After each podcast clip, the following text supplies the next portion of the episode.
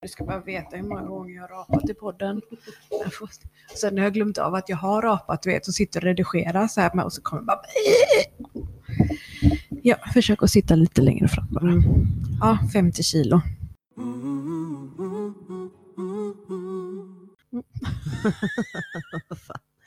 ja, det låter bra. Ja. ja. Tappar på den här igen i eten. Och eh, med mig har jag min kusin igen, Sara Toresen. Hon var ju här med eh, och pratade om eh, hennes väg genom inseminering Mm. och hur det blev en didrik. Ja. Eh, jag är hemma hos henne nu i Örebro. Nej, Oxelösund. Örebro. Ja, och det har varit några hektiska dagar faktiskt. Man tänker åh, vi får komma till familjen och så får vi chilla lite och bara Mm. umgås. Och... Man behöver en semester. ja, jag förstår. Men du är här idag för att, eh, eller vi spelar in det här idag Mm. i ditt eh, kök tillsammans med ett eh, glas vitt vin här. Mm. Kanske ska ta en liten klunk. Ja, så var det med det. Japp. Eh, ja, jag vet inte riktigt hur man ska börja det här egentligen. Nej, inte jag heller riktigt. Ehm, jag är här i alla fall idag för att ehm, jag ska prata lite om vad som hände mig när jag eh, var med om tsunamin 2004 i Thailand. Mm. Det var den 26 december va? 2004. Ja, 26 december 2004 kom den här tsunamin in då. Mm. Men du var ute innan och reste. Du kanske kan börja därifrån? Ja, jag åkte ner tillsammans med en dåvarande kollega den 17 november 04. Eh, min första långresa skulle det vara, så jag skulle vara nere i tre månader. Jag hade bokat en öppen biljett då, som det hette på den tiden. Du hade varit i Thailand innan eller? Nej, det var första Var gången. det första, första gången? Ja, Mm. första gången. Eh, Så vi åkte ner tillsammans och eh, vi hamnade på, ja, vilken utav öarna hamnade vi först? Vi var på Koh Phangan, eh, första ön som vi hängde och då träffade vi upp hennes pojkvän där. Och sen var vi där och, ja, söp helt enkelt Mhm. och festa Mm. ganska grovt. Och sen drog vi till en annan ö som hette, och jag har lite svårt med minnen här med öarna. Var inte Pippiöarna eller? Nej, det var inte Pippiöarna, men herregud, hur kan jag glömma det? Mm. Koh Tao. Eh, och där bestämde jag mig för att ta dykset då, för jag kände att eh, jag vill inte vara i tre månader och festa bara. Så att jag började där och tog mitt dykset, eh, vilket var världens eh, fantastiska upplevelse var det. Jag var ju en liten sån här strandsimmare från början, tyckte allting var äckligt som rörde sig under vatten. Mm. Så då bestämde jag mig för att ta dykcertet. då. Jag blev väldigt nära vän med min dykarinstruktör, Jessica Tar heter hon. Och eh, hon rekommenderade mig att ta mitt eh, rescue dive ute på en eh, liverboard. Att jag skulle göra det. Rescue Dive. Ja, det är tredje dyksättet. Man, man, första heter Open Water som man tar. Mm. Eh, och andra heter Advance Mm. och tredje he- heter ju Rescue Dive då. Eh, och eh, hon hade ett gammalt ex som ägde en båt som hette Mosquito Divers som eh, han höll till då på Kaulak med sin båt och eh, gjorde Rescue Dives utbildningen på den båten och var ute med små Simlen och Surin Island där. Så att jag tänkte det kan ju inte bli mer perfekt. Så att hon bokade det åt mig jag fick ju jättebra rabatt såklart. Eh, jag tror jag betalade 5 000 skulle jag betala i svenska pengar och då skulle jag bo på båten en vecka med mat och Herregud. utrustning och allting då Mm. och mitt eh, ja, tredje certifikat. Mm. Nej men så jag, eh, innan, då fick jag i alla fall meddelande från två nära vänner i Göteborg, eh, Michelle och Linda, som ville komma ner och hälsa på. Och det var ju strax innan jul där då, så att eh, vi bestämde oss för att träffas på Pippi, öarna. Eh, så de kom ner dit, måste jag tänka, det kan ha varit den 12 december har jag för mig. Och så hängde vi där och vi firade jul och grejer ihop där på den ön då. Vi hade en jättefantastisk vecka, det var jätteroligt verkligen. Eh, och eh, vi åkte tillsammans ifrån Pippiön den 25, dagen efter julafton. Eh, så de åkte till Bangkok och jag åkte vidare till Khao Lak då. Och när jag kom till Khao Lak så visste jag exakt vad jag skulle direkt, utan jag bodde ganska nära den här eh, Mosquito där deras. Så jag gick direkt dit och pratade med han Kristoffer eh, som han hette då. Ja, och provade ut all utrustning och allting sånt som jag skulle ha med mig och betala det här då. Och då skulle vi åka ut den 27 december så jag hade några dagar att hänga lite på Khao Lak då. Så att, eh, ja, man gjorde sig hemmastad. Skadde där, jag träffade även några filippinare som var lite roligare på kvällen. Eh, så jag spelade biljard och de lärde mig att dricka tequila utan, utan citron och salt. Jag vet inte om det, det var en upplevelse var det, men full blev jag i alla fall.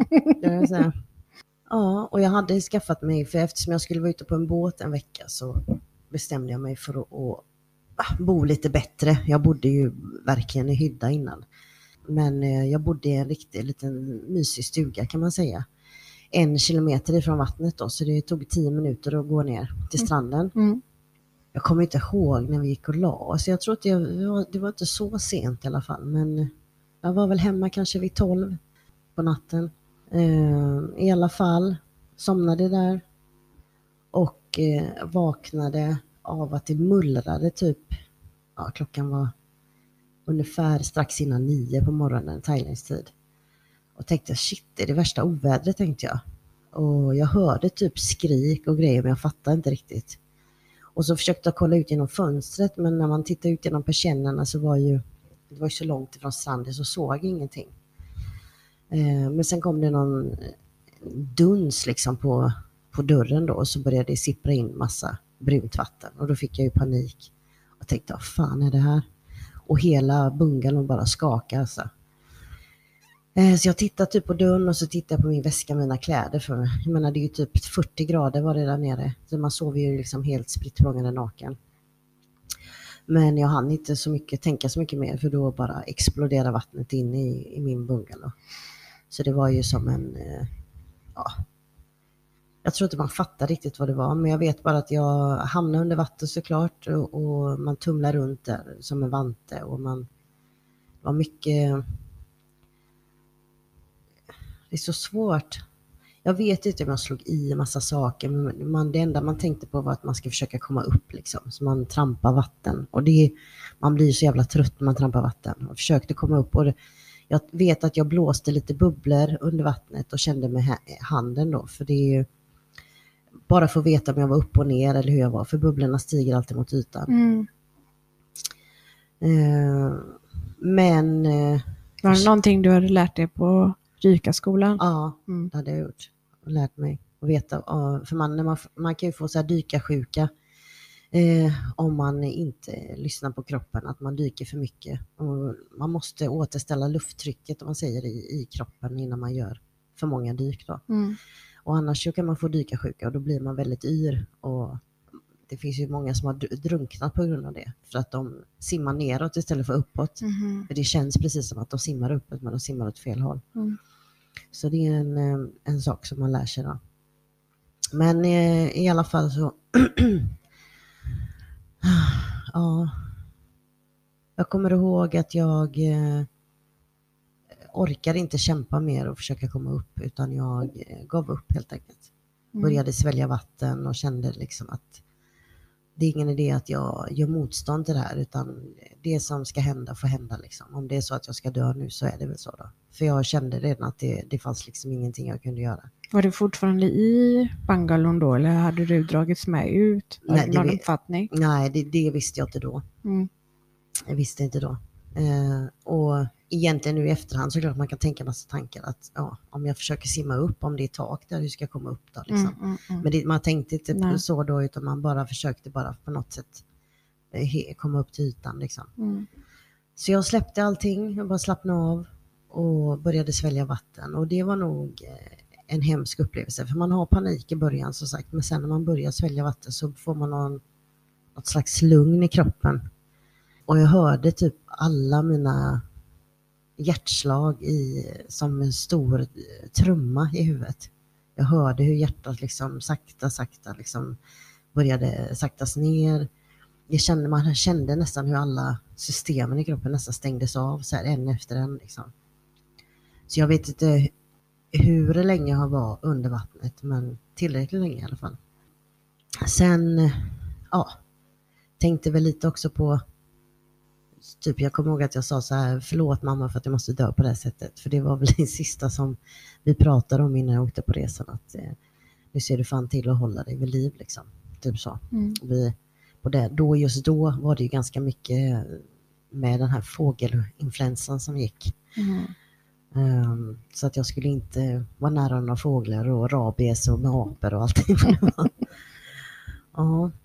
Men eh, efter ett tag i alla fall så såg jag det här starka ljuset också som många pratar om. Men i mitt fall så var det inte att jag... Jag var säkert nära liv, eller död såklart. Men det starka ljuset var ju att jag kom upp till ytan och, och det var solen som jag såg. Det förstod jag efter ett tag liksom. Och eftersom jag hade svalt så mycket skit i vattnet och, och grejer så äh, hängde jag på en stock vet jag, eller någon jävla gren som låg där och flöt och eh, försökte få kraft. Eh, och jag försökte magpumpa mig själv och stoppade ner fingrarna även i halsen för att spy upp eh, massa sand och skit då, som han hade fått i lungorna. Jag bara kände att det var, jag behövde få upp massa skit liksom. Eh, men när jag kom upp i alla fall, hängde på den stocken, så tittade jag runt omkring mig. Då är det ju vatten överallt. Men eh, jag har inte flyttat ut i havet utan jag är kvar på samma ställe som min bungalow var. För jag kände igen, eh, jag bodde precis nedanför en backe kan man säga. Och den backen var precis ovanför mig då. Så där hängde jag och försökte då kravla mig upp för den här jävla backen. Men då kom det ju ett, eh, ett baksug, alltså vattnet drar sig tillbaka. Och då blir det ju att allting sugs ner, neråt. Eh, och då fick jag ju panik. Eh, och försökte liksom simma med, med all kraft mot det här jävla, eh, vad säger man, inte berget utan sluttningen i alla fall då. Mm. Men jag sögs bakåt liksom och sögs ner i den här skiten då, kommer jag ihåg. Ehm, och man, det är så mycket skit, man vet inte vad man har sett och inte sett. Jag fick ju en ganska kraftig posttraumatisk stress efter detta.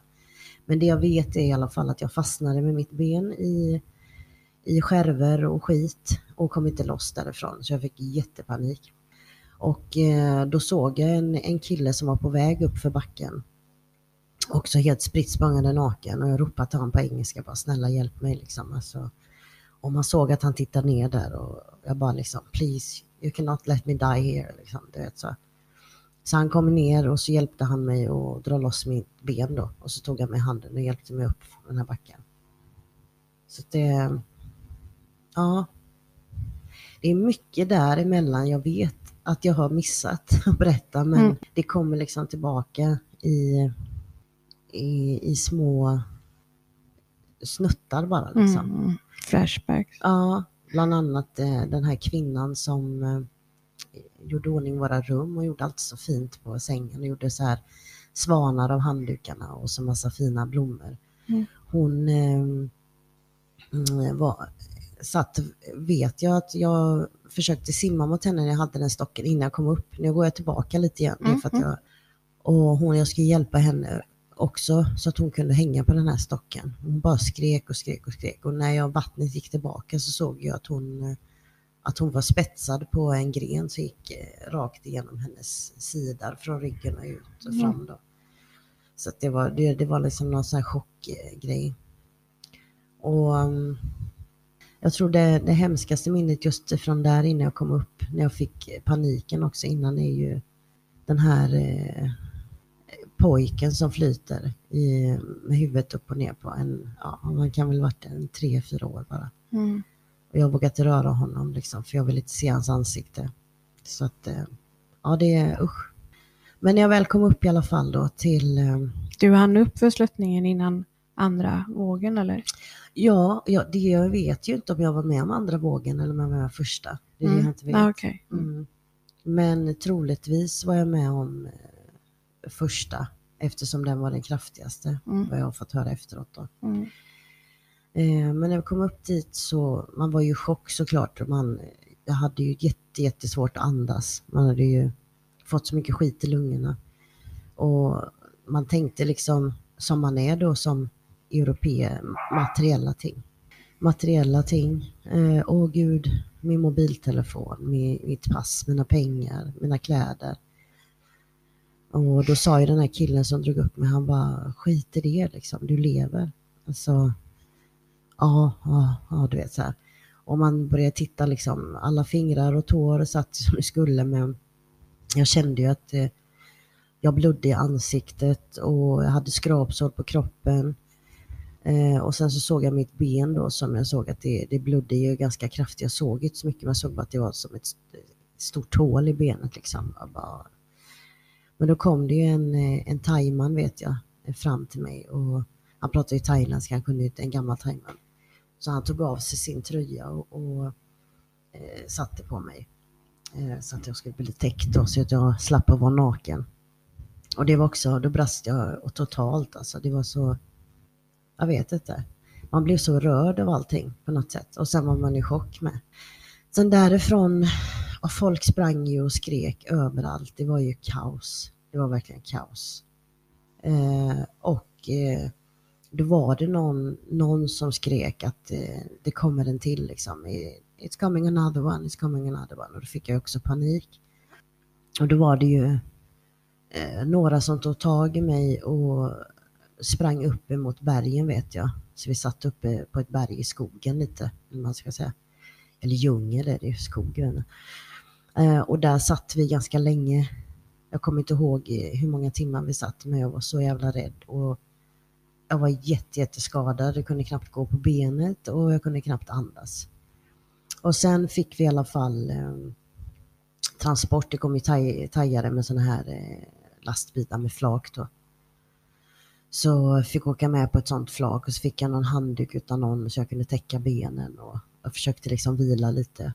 Och då eh, åkte man ju den här vägen då från Kaulak till eh, Panga Hospital som ligger i Phuket. Eh, och på vägen var ju, ja det var träd och skit överallt. Det var, eh, allt var typ jämnat med marken i stort sett. Folk som skrek, eh, folk som hade ja, fruktansvärda skador överallt och den här paniken i, i folks ögon och den här, de här skriken är, är någonting som inte går att förklara liksom. Det är inga normala skrik, det är liksom oh, ja hur säger man? Overkligt. Ja, det är, det är sån här skrik som man hör när det är det, alltså, det man har förlorat sina barn, ja. man kanske har förlorat, ja, man har förlorat någon ja, eller är, någonting. Det är ett sånt smärtsamt skrik. Mm. Uh, men jag lyckades i alla fall komma till det här uh, Panga Hospital i alla fall då. Hur det var, var det där? Kaos. Det var folk överallt. Men de la mig på en bår i alla fall och körde mig till något rum. Eh, så fick jag ligga i en sjukhussäng. Och det var människor överallt eh, Eh, som kom in som hade stora kaktustaggar i kroppen. Och de var så svårt skadade vissa liksom. Men det, ja, där är det lite blurrigt för mig faktiskt om jag ska vara ärlig. För att jag vet att jag, jag sov, jag var så trött och jag sov. Och sen vet jag att jag eh, eh behövde få tag i en telefon. och nu är ju det här fortfarande den 26 då. Så jag tror att jag fick tag i en telefon den 27 Eh, dagen efter. För jag vet att jag sov över där en natt och jag gick inte på toaletten någonting. Så jag kommer ihåg på morgonen där den 27 så frågade jag om hjälp om jag kunde få hjälp till toaletten och det fick jag. Och de stannade utanför då och det var första gången efter ett dygn som jag tittade mig själv i, i spegeln och det var jag var inte så svårt skadad i ansiktet var jag inte men det var fullt med sand i håret. Det var helt lerigt och helt eh, ihopklibbat liksom. Och blodet hade ju torkat såklart i ansiktet så man såg säkert värre ut än vad det var och mina ögon var blodsprängda verkligen och så tåriga och så, jag såg verkligen i mina ögon att jag hade fruktansvärd panik liksom. Det, jag kände inte riktigt igen mig själv. Så jag tvättade av mig lite i alla fall, gick på toan och så gick jag, ja, fick jag hjälp tillbaka till sängen. Och sen kom det ju några läkare som skulle kolla på mitt ben. Och de tvättade väl av det och lindade, det gjorde de. Men de sa att eh, jag var ju tydligen kanske en av dem som var mildast skadad om man jämför med alla andra. Då. Så att de tyckte inte att det var någon fara utan de släppte väl mig där. Nej, nu ljuger jag igen. Um, jag fick ligga kvar i sängen och då kom det en sköterska så jag fick en telefon och ringa. Så kom jag Och när jag fick den här telefonen i handen så kändes det som jag fick en miljon alltså. Jag bara kramade den här telefonen och bara skrek. Och hon, och hon, jag kommer ihåg att hon sa No worry, you can have the telephone, no problem. Mm. Då kunde jag ju min mammas nummer utan till. Men det tog säkert en halvtimme när jag kunde slå det för att jag, det bara skakade hela kroppen. Eh, och fick ringt hem då i alla fall. Jag vet inte om jag ringde hem den 27 eller 28 men jag tror att det var 27. Eh, och eh, hörde mammas röst och då skrek jag bara, att, eller jag skrek nog inte. I min värld skrek jag inombords men jag kunde inte prata så mycket för jag hade svårt att andas. Men jag sa att eh, jag lever. Liksom. Det var det jag fick fram, för lever. Och så tog ju min eh, syster telefonen då och frågade vart jag var någonstans. Eh, Panga Hospital. Hon eh, ja, sa att hon skulle försöka lokalisera och på något sätt att jag skulle kunna få hjälp att komma därifrån då. Jag vet inte om jag sov en natt till där. Jag vet bara att eh, på något sätt efter jag kom ut ifrån sjukhuset i alla fall så fick jag någon sån här kryckor som jag kunde gå på. Och då fanns det ju tält där, eh, ambassader då som jag skulle gå och leta mig till svenska ambassaden. Och där vet jag att det var en, eh, en thailändska som jobbade. Hon var gift med en rik eh, amerikanare så hon eh, hjälpte mig. Hon tog väl mig lite under vingarna på något sätt då.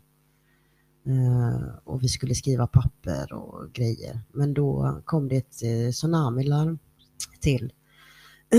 så att eh, då fick jag ju panik igen.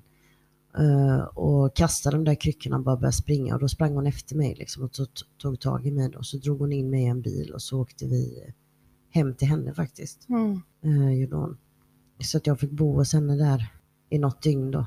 Och hon hade ju nanny som jag fick ta ett bad och hennes nanny tvättade mitt hår och baddade mina sår. Och gav mig... Vad fint. Ja, det var fint. Och sen hjälpte hon mig för att försöka ja, hur jag skulle liksom kunna ta mig till eh, flygplatsen och kunna ta mig hem då. Med kontakt såklart med min syster då. Eh, hon hade ringt försäkringsbolag och sådär. Så att det, men det var ju inte så jävla lätt. Alltså UD, det var ju mycket snack om UD. Jag, jag vet ju inte så mycket, jag var ju där nere men efteråt vet jag ju med Daila Freivalds var det som satt då och det var Fredrik Reinfeldt var väl statsminister på den tiden eller vem fan det var. Så det var mycket strul för oss svenskar att ta sig hem. Vi fick sitta på en flygplats i alla fall ihop med andra som skulle åka och där vet jag att hon lämnade över mig till en norsk familj. Eh, och den norska familjen hade vänner i Bangkok. Så att jag fick åka med dem eh, och stanna där en natt. Och sen skulle vi åka, dagen efter skulle vi åka tillbaka till, eller vi skulle åka till Bangkok eh, flygplats och eh, göra provisoriskt pass då, för jag hade ju ingenting. Så då fick man ju göra ett så provisoriskt pass med fingeravtryck och skriva sin namnteckning. Och, och jag tror att Camilla, min syster, eh, hon hade väl fått tag i en plats då på ett plan. Så jag skulle kunna åka hem då. Så jag kom väl hem, jag kommer inte ihåg vilket datum. Men jag vet att det var jävligt jobbigt på flygplanet för att delvis så var det ju inte ett flygplan som fraktade skadade utan det var ett vanligt flygplan. Så att, passagerarflyg? Passa, ja, passagerarflyg. Jag kommer ihåg när jag satte mig på flyget så mådde jag jättedåligt. Jag kunde inte andas och mitt ben hade svullnat otroligt mycket. Och jag frös jättemycket. Jag skakade, jag frös, jag frös, jag frös. Så jag sa ju till flygvärdinnan att jag tror att jag har feber och hon kände på mig och bara nej men du har ingen feber, du är varm liksom. Ja men jag har feber, det är någonting som inte stämmer i kroppen. Och så visade jag henne mitt ben och så sa jag, jag har skadat mig och då tittade hon lite så här. Men har du varit med om tsunamin? ja, vad gör du på det här flyget? Jag bara, ja, det är det här flyget, jag vet inte. Och då um, flyttade hon fram mig till första klass, för det fanns nästan ingen som satt där. Och ropade ut om det fanns någon läkare ombord. Och det fanns det ju. Så han tog tempen på mig, så jag hade ju 41 grader i temp. Mm. Eh, så jag började hallucinera. Eh, och eh, eftersom jag hade, var på väg att få blodförgiftning också, blodpropp på grund av benet, så gav han mig blodförtunnande och sen så sa han försök att sova liksom på vägen hem. Och jag såg i hans ögon att han, eh, man ser i någons ögon när det är kört bara. Så att han trodde inte att jag skulle överleva resan hem då till Sverige. Men det gjorde jag. Jag tror att i mitt huvud så kände jag hela tiden på vägen hem att du måste överleva bara nu, bara- så att du kan liksom säga att du älskar mamma. Du vet. Det var det enda jag tänkte på. Jag måste bara säga att jag älskar dem. Jag, du vet en sista gång. Så jag- kände själv att, att min kropp kämpade jävligt mycket för att hålla mig vid liv. Eh, när vi väl landade då i, eh, på Landvetter i Göteborg eh, så vart jag uttagen ganska fort med rullstol då. Och sen tog de en omväg för det var ju mycket tidningar och reportrar och lite sådana grejer. Och jag kände att jag orkar inte, jag vill bara träffa min familj. Så fick jag ju komma in i ett rum där och där var ju alla liksom. Familjen och vänner och ja.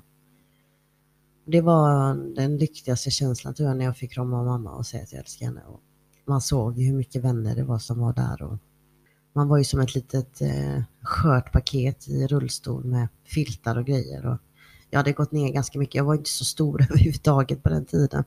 Men jag hade gått ner ganska mycket i vikt så jag vägde typ bara 50 kilo. Eh, I alla fall när, vi, när jag kom till det här rummet då, så fick jag ju krama om alla och min dåvarande, även än idag, en av mina närmsta eh, bästa killkompisar Peter Lind. Han eh, jobbar ju som IT-chef för Östra Sahlgrenska och Mölndal sjukhus i Göteborg. Så han hade gått in och handplockat eh, de bästa läkarna för att jag skulle få den bästa vården. Så att det stod ett ambulansteam och han var ju så självklart med på plats. Och ah, Jag fick åka ambulans då till Östra sjukhus där jag fick ligga på, ja, inte i början var det ju väldigt mycket prover och sånt som togs. De konstaterade att jag hade ju, blodet har liksom börjat Kalkylerat. ja, kalkylerat i kroppen, vilket är tyder på att du är på väg att få en kraftig blodförgiftning. Eh, jag hade, ja, jag vet ju inte, kan ju inte den här läkarvärlden, men det, jag var jätteinfekterad i kroppen i alla fall. Eh, sen hade konstaterat att jag hade dubbelsidig lunginflammation. 30 procent på ena lungan. 30, 30 procent lungkapacitet. Ja, 30 procent eh, på ena lungan och den andra hade jag 60. Eh, Så jag fick ligga med syrgas. Jag kunde inte andas själv för jag var så trött också. Så jag hade väl syrgas så jag låg där. Och på sjukhuset var det ju, det var skönt att vara hemma men eh, jag hade ju fruktansvärda mardrömmar. Jag kunde inte sova och grät väldigt, väldigt mycket. Och mm, de här minnena i huvudet spelades upp och ibland kom det nya minnen och ibland det är så rörigt i huvudet var det, kommer jag ihåg. Att jag inte kunde liksom skilja på verklighet eller overklighet. Eller vad har jag sett, vad har jag inte sett? Har jag sett det här på TV eller har jag sett det? Alltså, det var jätte, jättejobbigt. Så jag fick ju en eh, diagnos, eller ja, diagnos, men alltså blev konstaterat att jag hade kraftig posttraumatisk stress då. Och det är det som gör att det rör, rör runt bildminnet i huvudet. Eh, så att eh, de rekommenderade mig att söka till ett, eh, ett team då som man kunde gå och prata om vad som hade hänt och grejer. Men jag vägrade. Jag kände att jag tänker inte sitta och berätta min historia för människor som kanske har förlorat eh, familjemedlemmar och då kände jag att mitt inte var så farligt för jag har ju överlevt i alla fall. och på sjukhuset, alltså jag hade jättemycket besök. Varje dag så kom det två till tre människor och hälsade på mig och det var allt från gamla chefer till gamla pojkvänner till och med.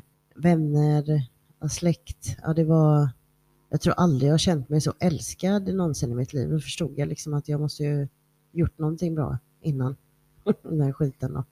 Men jag vet också att jag sa till mamma någon dag att jag är jättetrött, jag måste få sova för jag orkar inte. Och det var inte för att vara elak emot folk, jag bara kände jag orkar inte.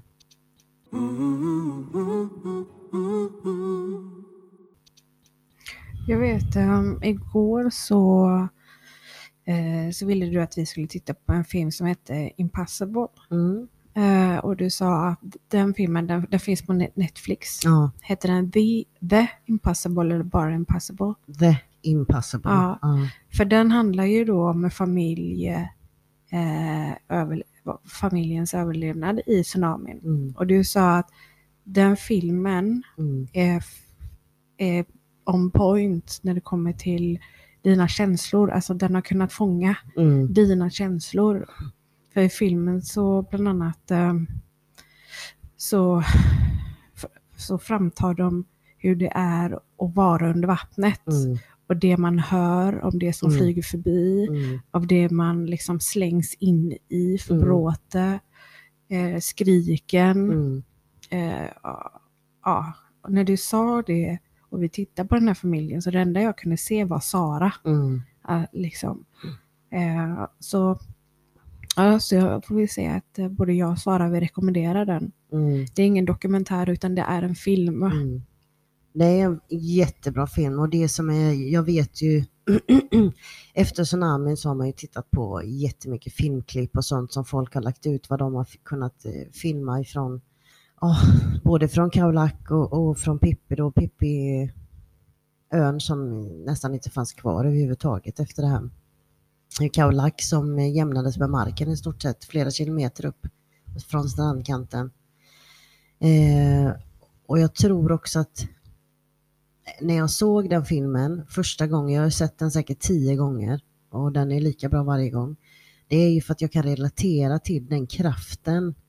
Eh, för jag förstår att folk har tänkt, men herregud, det är ju bara en, det kommer ju bara lite vatten liksom. Mm. Alltså det är ju, men de har ju inte kunnat filma det som vi upplevde. Eh, och i den filmen så får man verkligen se vad det är för vatten som kommer. Det är, Ja, verkligen. det är en kraft alltså på 600-700 kilometer i timmen. Mm. Som en vägg bara. Mm. Som eh, tar Ja, med men, sig allting. man kan tänka på om man hoppar uppe från en bro. Mm, Alltså det vet ju många, man kanske inte överlever det när man, för, för att som sagt vattenytan den är ju som en betongvägg och Ja. man kommer högre och högre upp. Kan du tänka dig då att den betongväggen kommer mot dig istället? mm. Nej, så det, den är jätte, den är smärtsam men den är, om man nu är intresserad av att veta eh, hur det var där nere. Och där, jag tror också såklart att den eh, påverkar mig extra mycket eftersom den utspelas i Kaulak där jag var. Så jag känner ju igen eh, lyxhotellet som låg framför min bungalow. Eh, som raserades. Jag känner ju igen eh, sjukhuset som jag var på, Panga Hospital. Eh, allt känner man igen. Alla... Du berättade också, nej, just då när man ser den här familjen inne på sjukhuset, Mm. att du sa att det var precis så, det var precis så. Och så Ja. när de filmade ut, utifrån och in, alla Ja. dessa långa sjukhuskorridorer Ja, som går utanför sjukhuset också. Mm. Det var så mycket. Och så säger du också, det, det fick de inte med i filmen, men när du sa, ja, kan du tänka dig hur det luktade? mm.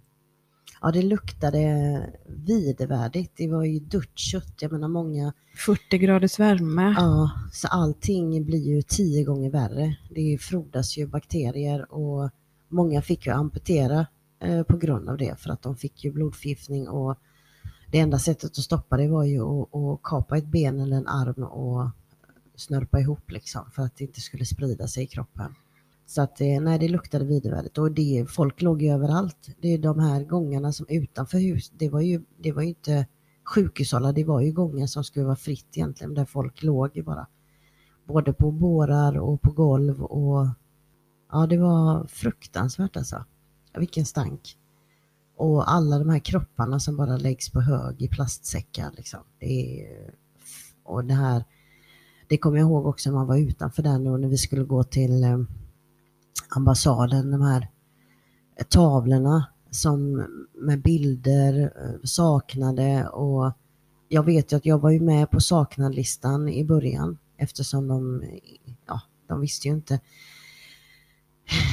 vart jag var någonstans eller och det kan jag tänka mig, det skrämmer mig än idag när jag googlar på mitt namn eh, och skriver så namn eller the missing people list därifrån och mitt namn står där så det känns overkligt gör det verkligen. Mm. Ja, det känns overkligt och se dig när du berättar det här. Mm. Alltså, det du och jag, vi kanske mest har berättat om det. Ja, jag vet ju att du har varit med där. Mm. Men den här, den här historien, just den här versionen, Mm. den, den har jag ju inte hört. Nej. Men självklart, vi har ju pratat om liksom typ hur man har mått efteråt Mm. mera. Ja, alltså jag har ju efter tsunamin så jag har ju berättat historia, berättat, jag tror mycket första halvåret berättade jag den väldigt eh, intensivt. Eh, med alla detaljer och allting som man gjorde. Men jag kommer ihåg att jag blev så himla berörd och jag tyckte det var jättejobbigt men jag tror det samtidigt har hjälpt mig rätt mycket. Men sen har jag kunnat berätta den på ett annat sätt som har gjort att jag kunnat berätta den lite slentriant och inte gått in på så mycket detaljer, vilket eh, har känts okej att göra. Så att det här är, och jag märker ju nu när jag sitter här och pratar om det, att det, det tar emot i hjärtat.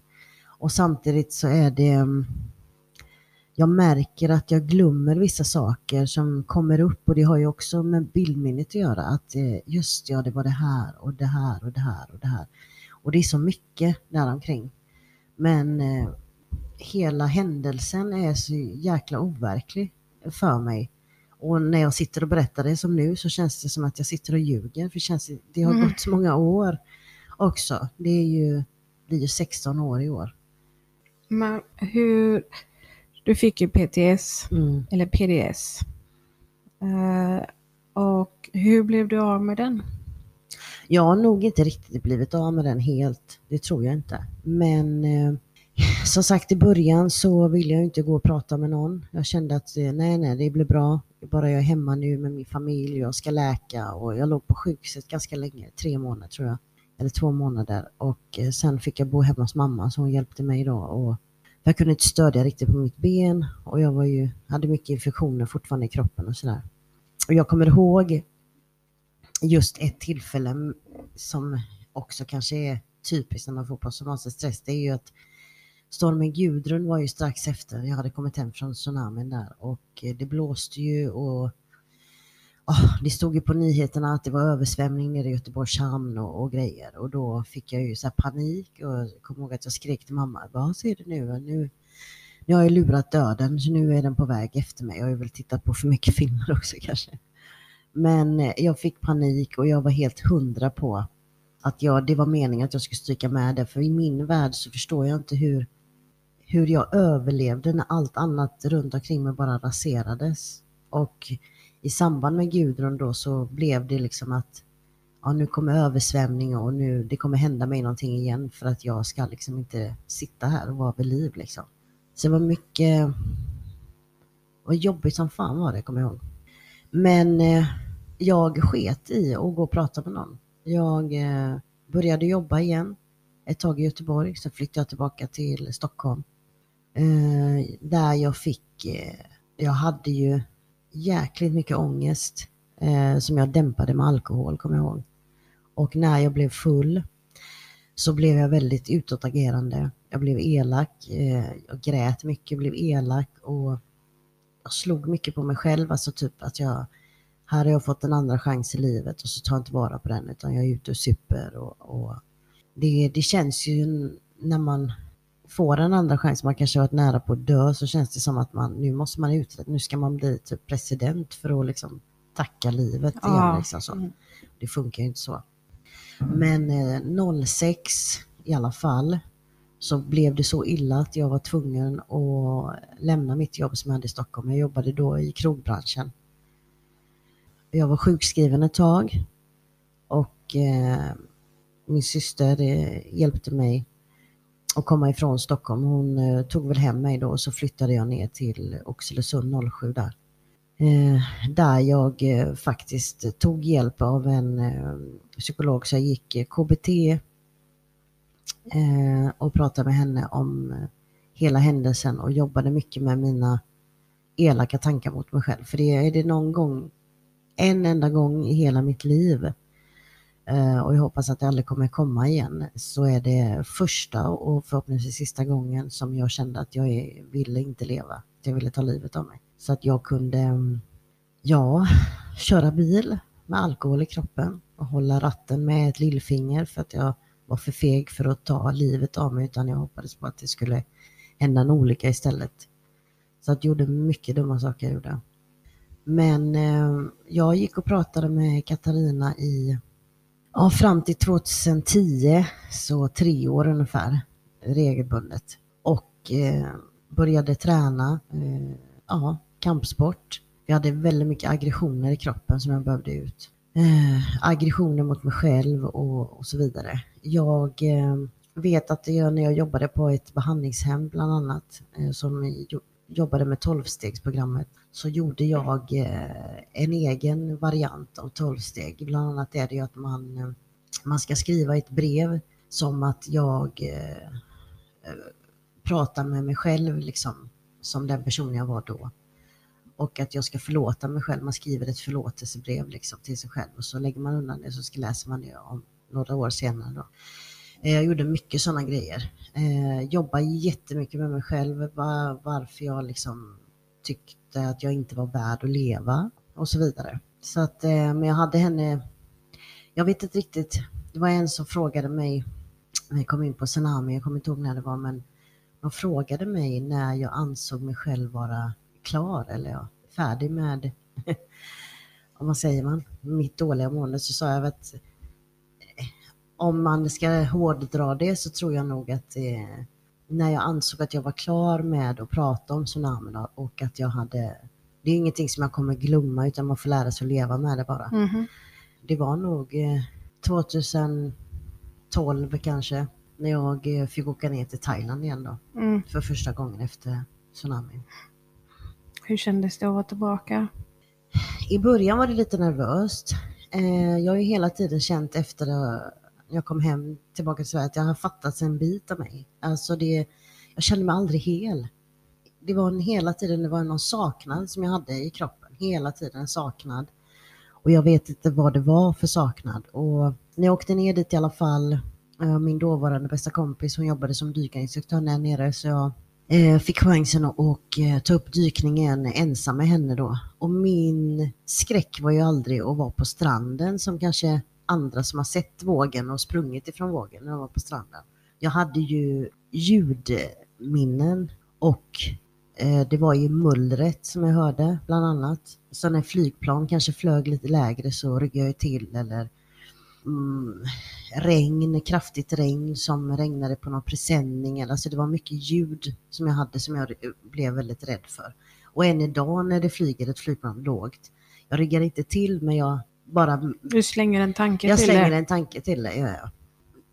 När vi i alla fall var på en liten ö, kommer jag ihåg, som heter Kolippe som ligger eh, närmast Malaysia.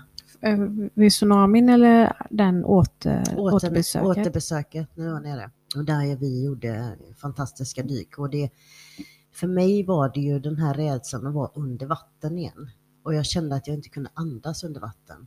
Eh, men det gick ganska bra och jag kämpade jättemycket med att bara försöka slappna av, slappna av. Och sen så släppte det ju efter några veckor.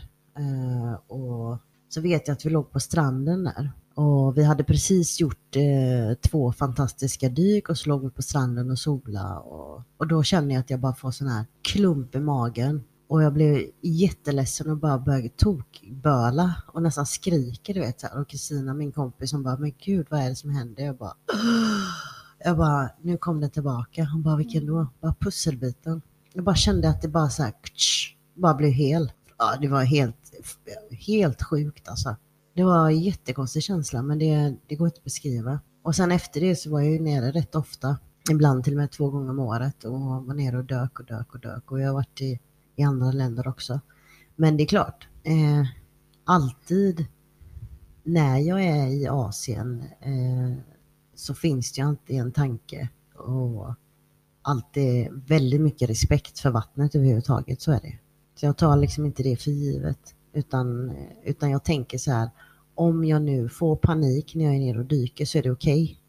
Okay. Och det är okej okay att inte vilja dyka idag, eller det är okej okay att känna att man är rädd eller så. Men jag har inte känt så faktiskt mm. efter det. Saknar du Thailand? Jag saknar Thailand jättemycket. Mm. Sist jag var där nere var 2015. Det gjorde jag ju en eh, sista långresa där man säger, var borta i två och en halv månad.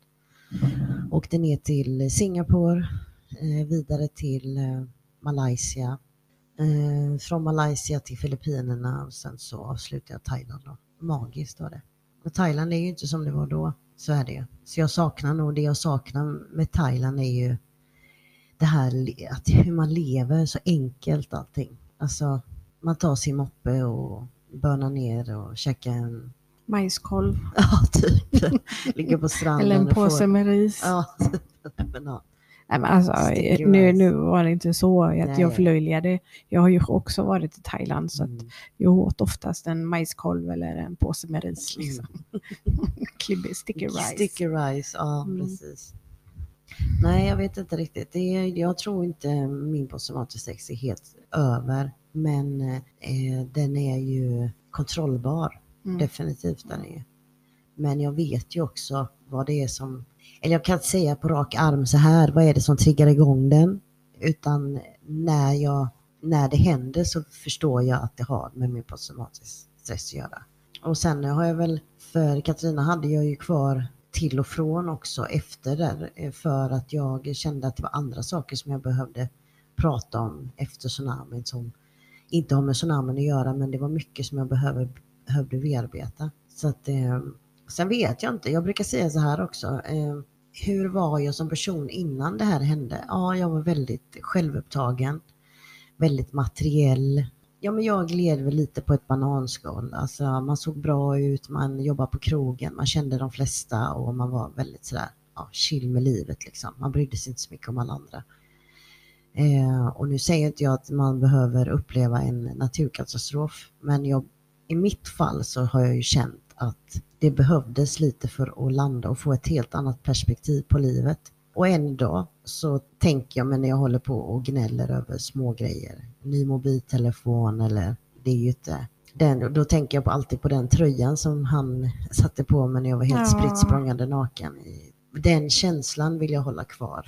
Den känslan får man inte när man skaffar ny mobiltelefon eller den Nej. känslan har man när man har eh, fantastiska vänner runt omkring sig som vet eh, som man vet älskar en oavsett vad som händer i livet så ställer de upp i 200 blås liksom. Eller familjemedlemmar.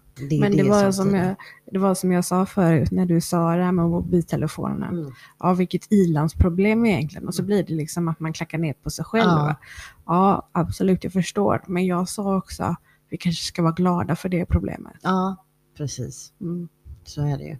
Så det, och jag har ju varje år har jag gjort i, ända sedan eh, efter tsunamin. Så den 26 december eh, försöker jag att aldrig jobba. Jag vill ha den dagen som min minnesdag. Så jag har nästan varje år lyckats eh, komma iväg till kyrkan. Jag går till kyrkan, jag tänder ett ljus, jag sitter där och suger i mig andlig spirit eller vad man ska säga. Men, Mm. eh, och bara tänker på att jag ska sluta gnälla över det som jag inte har utan vara tacksam för det jag har istället. Mm. Och faktiskt vara tacksam för att jag sitter här idag med livet i behåll och dessutom har en son. Och det behövs, det är för min egen skull. Eh, för att man är, det går ju inte att tänka hela, hela tiden också på, åh nu ska jag vara tacksam för det här och nu ska jag inte gnälla för jag var Nej, med. det är precis som att stå Ja. tacksamhetsskuld till livet. Ja. Det går inte. Man kan spendera en dag om året till att bara... Det är också för att jag vill eh, hedra dem, eh, eller vad säger man? Ja, hedra de som inte kom hem levande eller de som har förlorat familjemedlemmar och så vidare. Att eh, jag kan skänka, det, är, det minsta jag kan göra är att skänka en tanke till dem en gång om året, Mm. känner jag. Mm. Och det gör mig gott. Jag behöver det. det, det och nu när det har gått så många år så blir man nästan lite inte förnärmad, men man vill gärna se någonting på tv eller höra någonting om det. Att det ska stå i tidningen, nu har det gått så här många år. Fast det förstår ju att man kan inte hålla på och älta om det varje år heller. Men eh, då får man göra det till sin egen grej helt enkelt.